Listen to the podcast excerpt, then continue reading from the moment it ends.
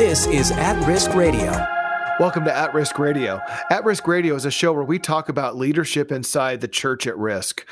My name is Mark Stafford, and I'm the host of the show. And I'm here with David Witt, and he is the CEO of SOM International. Every month, Spirit of Martyrdom puts out a newsletter full color with pictures and with stories that talk about what's happening inside the persecuted church, or as we like to call it, the church at risk. And again, in February, there was a, an incredible number of stories that that were there and uh, great pictures that came right from the field. You know, I, I love some of these pictures because it's like literally these guys who are in the church of risk are pulling out their flip phones. And uh, well, you say you keep giving them iPhones, but uh, anyway, they pull out their phones, they're taking these pictures, and it's real, it's raw, coming from the front lines, and we get to see these people who are, first of all, getting baptized for the first time.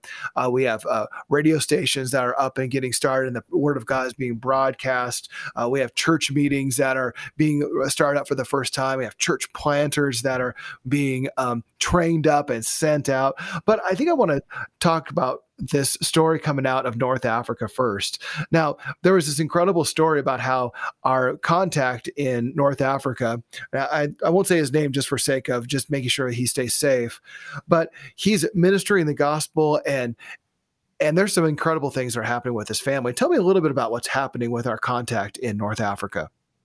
Well, his story is truly miraculous and and encouraging, inspiring, and, and I hope people get a hold of us to get our you know North Africa director's uh, story. But uh, specifically here, we do we talk about his wife uh, because both of them are are Muslim uh, background fundamental. I mean, in fact, he was the first um, transform, you know, new believer that came out of his tribe in history. History, in history. yeah, his was uh, uh, the tribe that was known to bring Islam to that area of the world. His his grandfather was a chief who brought Islam, and and his, and he was a lineage of of Quranic teachers, and his wife the same thing from a very devout fundamental Islamic tradition, and they came to Christ, and God brought them together, and they're just an amazing dynamic couple working in unity and love. And but one of the price they paid for Christ and their Christocentric relationship was was persecution. I mean, you know, the Bible says everyone desires to live a God life in Christ. Jesus shall be persecuted, and certainly they have passed that test and exemplified that. Right after. Uh, they got married about a couple months. They actually kidnapped um, our director's wife, and they held her for ultimately five months, separated them. Mm. And during that time, they tried to force her to sign divorce papers. And uh, the the by God's grace, the judge gave favor, and he was a clean-hearted, good judge. Mm. And he asked uh, the wife, our director's wife, said, "Do you want to get divorced?" He, she said, "No, I don't want to get divorced. I'm my family's forcing me to do this." And uh, and he said to our director, "Do you want to be married to her still?" Yes, I want to be married. And he said, okay, then he would stay married. And um, and so then um, our director said, well, her family's outside right now, and if we go outside in the name of their God, they said they're going to kill us. Oh wow! and he said, okay, and he called them over, the family, and he said, if any of you touch this couple and do anything, you're going to jail, and I'll tell you for a long time that seems like that would be unusual in a mostly Muslim country for a judge to be that that fair towards somebody who's non-Muslim. Yeah, well, Senegal is a you know it's an interesting nation. It's very committed to Islam. Had been very hardened to the gospel over the centuries until recent history has there been a real hunger and awakening for the gospel. And yet at the same time it was a french territory and it has a secular judeo-christian you know um, uh, government there. And so it allows for religious expression assembly freedom.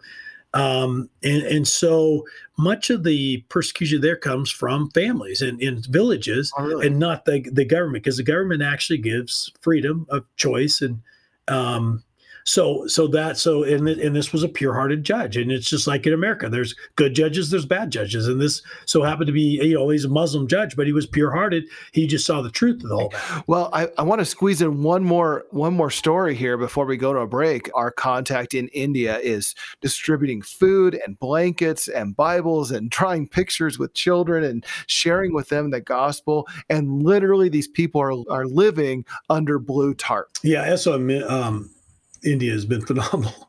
They they set the bar high for all of us. And Mark, you and I talked humbly in the numbers. Uh, they, they over Christmas they were able to impact ten thousand three hundred and fifty migrant families, and this is one of the reasons why. Yeah, yeah. I had to encourage people to get this newsletter because we have some incredible pictures. And um, but people need to know the context of the migrants, um, and this all connects to, to COVID nineteen when COVID hit, uh, India is second after most impacted in the world by COVID. And so there's migrants all over uh, India because it's a agrarian, you know, mostly agrarian economy and society there. So there's a lot of there's there's the most tribes in the world in India, and uh, you know a lot of poverty, and so there's a lot of Indians that go from other tribes to the the cities or or even more the uh, you know the agrarian areas and and from other states and you know they just they travel where the work is. And so they're called migrants. So they're not in their home village, their home tribe, and on and on. So when COVID 19 hit, um, to start with, these are the poorest of the poor. Right. And um, they all of a sudden were seen as dirty and unclean.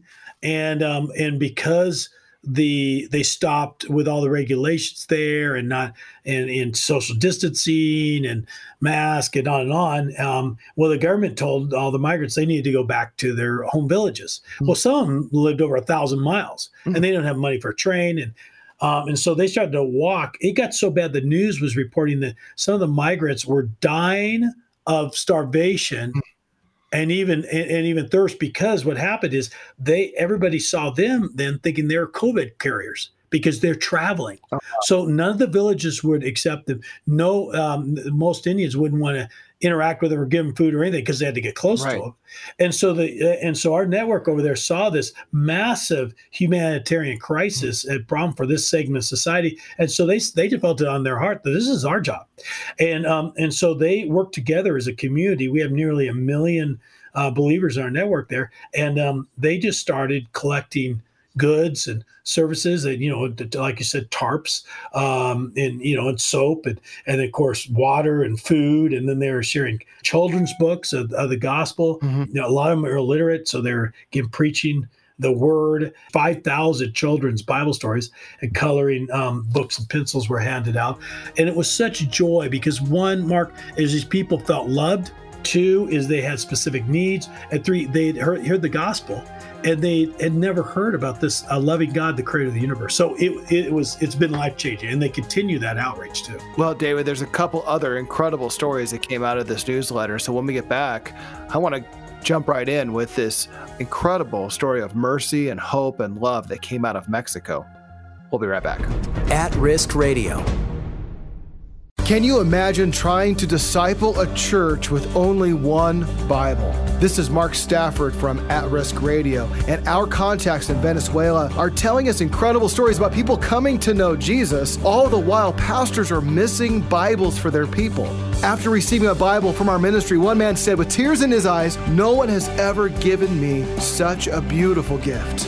At Risk Radio, in our partnership with SOM International, is working to bring 2 million Bibles into Venezuela. For more information about how you can help, go to atriskradio.com.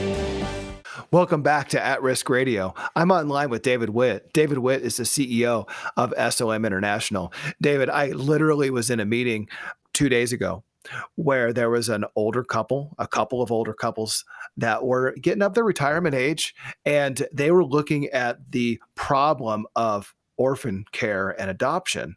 And they were saying, at our late age, there's just no way we could take in an orphan. And, you know, in their case, they really couldn't. But then I look at this story from Mexico, and this is phenomenal. There's a, uh, two older ladies. I can't tell how, how, old they are, but they look to be maybe late 60s, early 70s. And there looks to be uh, about a 13 year old girl, I would guess, who was orphaned, and they took her in to raise her, even at that late age. Tell me a little bit about the story of what's happening here. Yeah, the Onofre and uh, Josefina, um, where you know there are an older, their grandparents ultimately, and um, I believe they're like in their eight late sixties, and um, they, um, you know, they, their heart was filled with compassion when uh, little Marina was a newborn, and someone had left this little girl uh, just outside their door uh, home on their doorstep, and you know, with no under no understanding of who the mother, father was, um, no real government support. Uh, what do you do? You know, um, so right. you know, but but because they're believers in Jesus, they knew they had a power, a provision that was beyond this world. Because that'd be pretty overwhelming. Because they're poor. Uh, um, right. I mean, if people look at the picture, they see how real poor they are. They, I mean, yeah. this is just a what do you call what do you call that market? A shack, or what would we call that in the United States? metal walled shack. It's yeah. I mean, literally my shed is nicer than where they live. Yeah, yeah. Uh, with the you know the really dirt hard packed dirt floor there and um, the corrugated metal on the side. We're looking at this picture here. Um, and so uh, you know SOM Mexico and the workers down there um, were able to discover in you know in their work and the remote areas, these villages, they discovered uh, these precious believers and um, and sweet Marina here, who I believe is is uh, about eight years old, if I remember right, seven eight years old, and um, and she was just sleeping on a very very thin mattress on the floor. She didn't have any mattress, any bed frame, anything like that, and um, and so they just felt in their heart they needed to meet that need and meet some other needs. And so the SOM workers built a, a, oh, on top of it, yeah, they had no uh, bathroom inside, running water. You know, they just had a little outhouse in the back. Uh, so, you know, very meager means. And so SOM workers came in and built that bathroom and then purchased a new comfortable mattress and uh, bedding for Marina. And uh, they're just the smile on her face talks about the power of practical support, especially you know God's heart for for widows and, and orphans. Um, and here's Marina, who has been provided by the by the Father in heaven, by Onofre and Josephina, um, because their heart, and then other believers in the church truly coming in to meeting needs. And that's such a uh, impact in a, in a, story demonstration of the gospel. Yeah, that's right. It, it's incredible. Honestly, it's really incredible what's happening there. But one last really incredible story. I want you to help us understand the significance of this 30 baptisms in Bangladesh. 30 of them. Yeah. How, how significant is that? Oh, I mean, massive. Bangladesh, one of the least reached uh, nations of the world, highest density of population, so some of the highest po- uh, poverty too. In Islam is the the religion of the land there. You heard about Jesus and everything, but it's Jesus the prophet denies the salvation atonement of Christ. They don't have ultimate, you know, eternal salvation. They don't they don't have the story. They have religion. Um, they don't have a relationship with God. They need Jesus. Bottom line, right? And and so you know that in this world, that COVID has just brought out more this last year of the the spiritual uh, bankruptcy that we see in the global world. Uh, religion's not doing it. It's not giving the peace. It's not giving the hope. It's Jesus and Him alone. And so they're th- these workers here in a in a highly contextual Islamic world and fundamental times um, are, are teaching Jesus and demonstrating Jesus. And, and yeah, this last month they did, they they had 30 Muslims say, I want to identify with Christ. They discovered, you know, what baptism, you know, means of the the death of Christ, being resurrected in the life of Christ as a as a witness of Christ. I mean, that's dangerous for Muslims to do that, and and and they did that. They took that step of faith. Well, we can't help but rejoice, and of course, Mark, you and I know that all the angels in heaven rejoice over one sinner coming to Christ. So there are 30 parties at least coming out of Bangladesh to the angels in heaven this last month. What I what I think is incredible about what our contact in Bangladesh is able to do, the relationships he's able to build is he's seeing people come by the dozens to Christ. And then what it says here is that there's 12 church planting and lighthouse sewing schools starting in 2021 that means that's a multiplied effort of, of many many dozens of people coming to know uh, jesus as savior and getting trained as disciples hey if you want to know about what's going on in bangladesh and mexico and india and uh, north africa and all over the world in the places where there's the most persecution i think you need to have the Spirit of Martyrdom newsletter. Wouldn't you agree, David? That's our heart. We, you know, our job is to build these relationships, serve, and communicate. But if people don't sign up, we can't have that relationship, and they can't give them what God's doing. And so that's our joy is when people connect with us and we build more relationships and encourage the body Christ here in America.